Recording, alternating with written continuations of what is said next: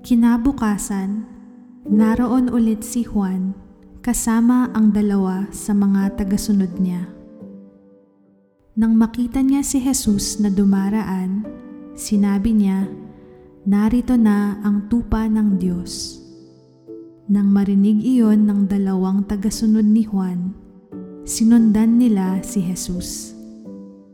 Lumingon si Jesus at nakita silang sumusunod. Kaya tinanong niya sila, Ano ang kailangan ninyo?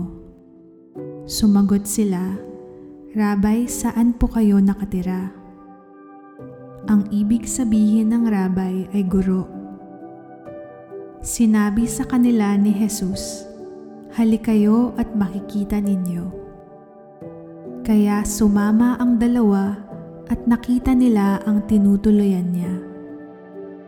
Bandang alas 4 na noon ng hapon, kaya doon na sila nagpalipas ng gabi. Ang isa sa dalawang nakarinig ng sinabi ni Juan at sumunod kay Jesus ay si Andres na kapatid ni Simon Pedro.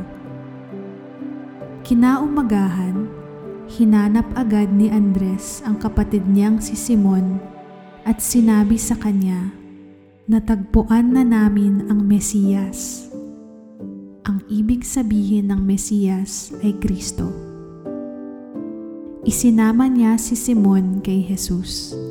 At nang makarating sila kay Jesus, tiningnan ni Jesus si Simon at sinabi, Ikaw si Simon na anak ni Juan.